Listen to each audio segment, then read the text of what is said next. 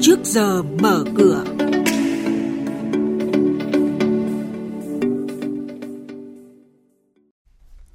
Vâng và trong tiểu mục trước giờ mở cửa sáng nay, chúng tôi sẽ được thông tin đến quý vị và các bạn rất nhiều những nội dung đáng chú ý như sau. Vân Đồn, Quảng Ninh định hướng trở thành khu kinh tế biển đa ngành, trung tâm công nghiệp giải trí có casino, chính thức dừng thí điểm taxi công nghệ. Quỹ tiền tệ quốc tế sẽ hạ mức tăng trưởng kinh tế toàn cầu vì Covid-19. Và trong phiên giao dịch ngày hôm qua thì trên thị trường chứng khoán, khối ngoại tiếp tục bán ròng 130 tỷ đồng, tập trung xả các mã cổ phiếu blue chip và bây giờ sẽ là phần tin chi tiết. Thưa quý vị và các bạn, hôm qua 17 tháng 2, Thủ tướng Chính phủ đã chính thức phê duyệt điều chỉnh quy hoạch xây dựng khu kinh tế Vân Đồn đến năm 2040. Theo đó, phạm vi quy mô lập quy hoạch khoảng 2.171 km vuông. Vân Đồn, tỉnh Quảng Ninh được xác định là khu kinh tế biển đa ngành, đa lĩnh vực, trung tâm công nghiệp giải trí có casino, du lịch biển đảo cao cấp, dịch vụ tổng hợp và là cửa ngõ giao thương quốc tế tạo ra những sản phẩm độc đáo khác biệt, hiện đại với chất lượng cao, có thương hiệu và khả năng cạnh tranh quốc tế. Đây cũng là đô thị biển đảo xanh, hiện đại và thông minh bền vững, khu vực có giá trị, vị trí quan trọng về an ninh quốc phòng. Bộ Giao thông Vận tải vừa ban hành quyết định sẽ dừng thí điểm triển khai ứng dụng khoa học công nghệ hỗ trợ quản lý và kết nối hoạt động vận tải hành khách theo hợp đồng taxi công nghệ. Theo đó, việc thí điểm kinh doanh taxi công nghệ gồm Grab, Vato, MD, Fastgo theo quyết định 24 năm 2016 của Bộ Giao thông Vận tải sẽ dừng từ ngày 1 tháng 4 năm 2020. Thay vào đó, các hình thức kinh doanh này sẽ chuyển sang áp dụng theo Nghị định số 10 năm 2020 của Chính phủ. Cụ thể, tất cả xe kinh doanh vận tải hành khách dưới 9 chỗ được xác định là taxi. Những xe này có quyền lựa chọn gắn màu taxi trên nóc xe hoặc phải dán chữ xe taxi bằng vật liệu phản quang trên kính trước và kính sau xe. Phiên giao dịch hôm qua 17 tháng 2, thị trường khép lại với sắc đỏ hiện diện trên cả 3 chỉ số.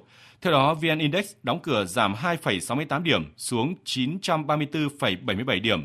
HNX Index giảm 0,16% xuống 109,57 điểm và sàn giao dịch Upcom Index giảm 0,38% xuống 56,26 điểm.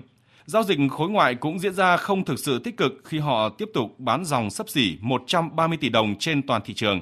Trước giờ giao dịch hôm nay, chuyên gia chứng khoán Lê Ngọc Nam, Phó trưởng phòng nghiên cứu tư vấn đầu tư công ty chứng khoán Tân Việt lưu ý các nhà đầu tư.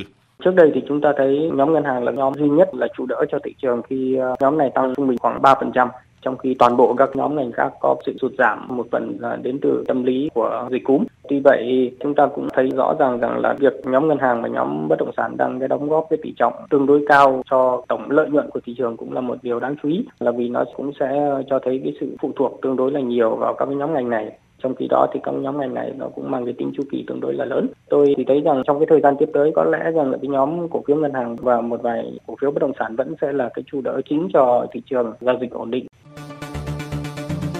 vị và các bạn đang nghe chuyên mục Trước giờ mở cửa, phát sóng trên kênh Thời sự VV1 từ thứ 2 đến thứ 6 hàng tuần. Thông tin kinh tế vĩ mô, diễn biến thị trường chứng khoán, hoạt động doanh nghiệp chứng khoán. Trao đổi nhận định của các chuyên gia với góc nhìn chuyên sâu, cơ hội đầu tư trên thị trường chứng khoán được cập nhật nhanh trong Trước giờ mở cửa. Tuần này, nhà đầu tư chú ý thông tin công ty chứng khoán BIDV, mã cổ phiếu là BSC, có báo cáo ngành ngân hàng năm 2020, trong đó đề cập tỷ lệ thu nhập lãi thuần dự báo tăng 6 điểm cơ bản lên mức 3,62%. Trong năm 2020 này, theo nhận định của BSC, tỷ lệ thu nhập lãi thuần toàn ngành được dự báo cải thiện nhờ ba yếu tố. Lãi suất cho vay và huy động sẽ tiếp tục giảm nhẹ, hỗ trợ tăng trưởng chung toàn thị trường cơ cấu lại các khoản vay sang cho vay theo hộ gia đình và cá nhân, nới trần tỷ lệ cho vay trên huy động giúp giảm bớt áp lực huy động trong hệ thống. Tổng giám đốc Quỹ tiền tệ quốc tế IMF đã cảnh báo kinh tế toàn cầu sẽ suy giảm do tác động của virus COVID-19 đối với các ngành trọng điểm như du lịch và vận tải. Theo đó, Quỹ tiền tệ quốc tế nhận định tăng trưởng kinh tế toàn cầu trong năm nay có nguy cơ giảm ở mức 0,1 đến 0,2% so với mức dự báo được đưa ra xuống còn 3,3%. Tuy nhiên, tác động toàn diện của dịch viêm đường hô hấp cấp đối với kinh tế toàn cầu sẽ còn phụ thuộc vào tốc độ kiểm soát dịch bệnh. Nếu dịch được kiểm soát tốt, kinh tế sẽ có những diễn biến lạc quan và phục hồi nhanh chóng.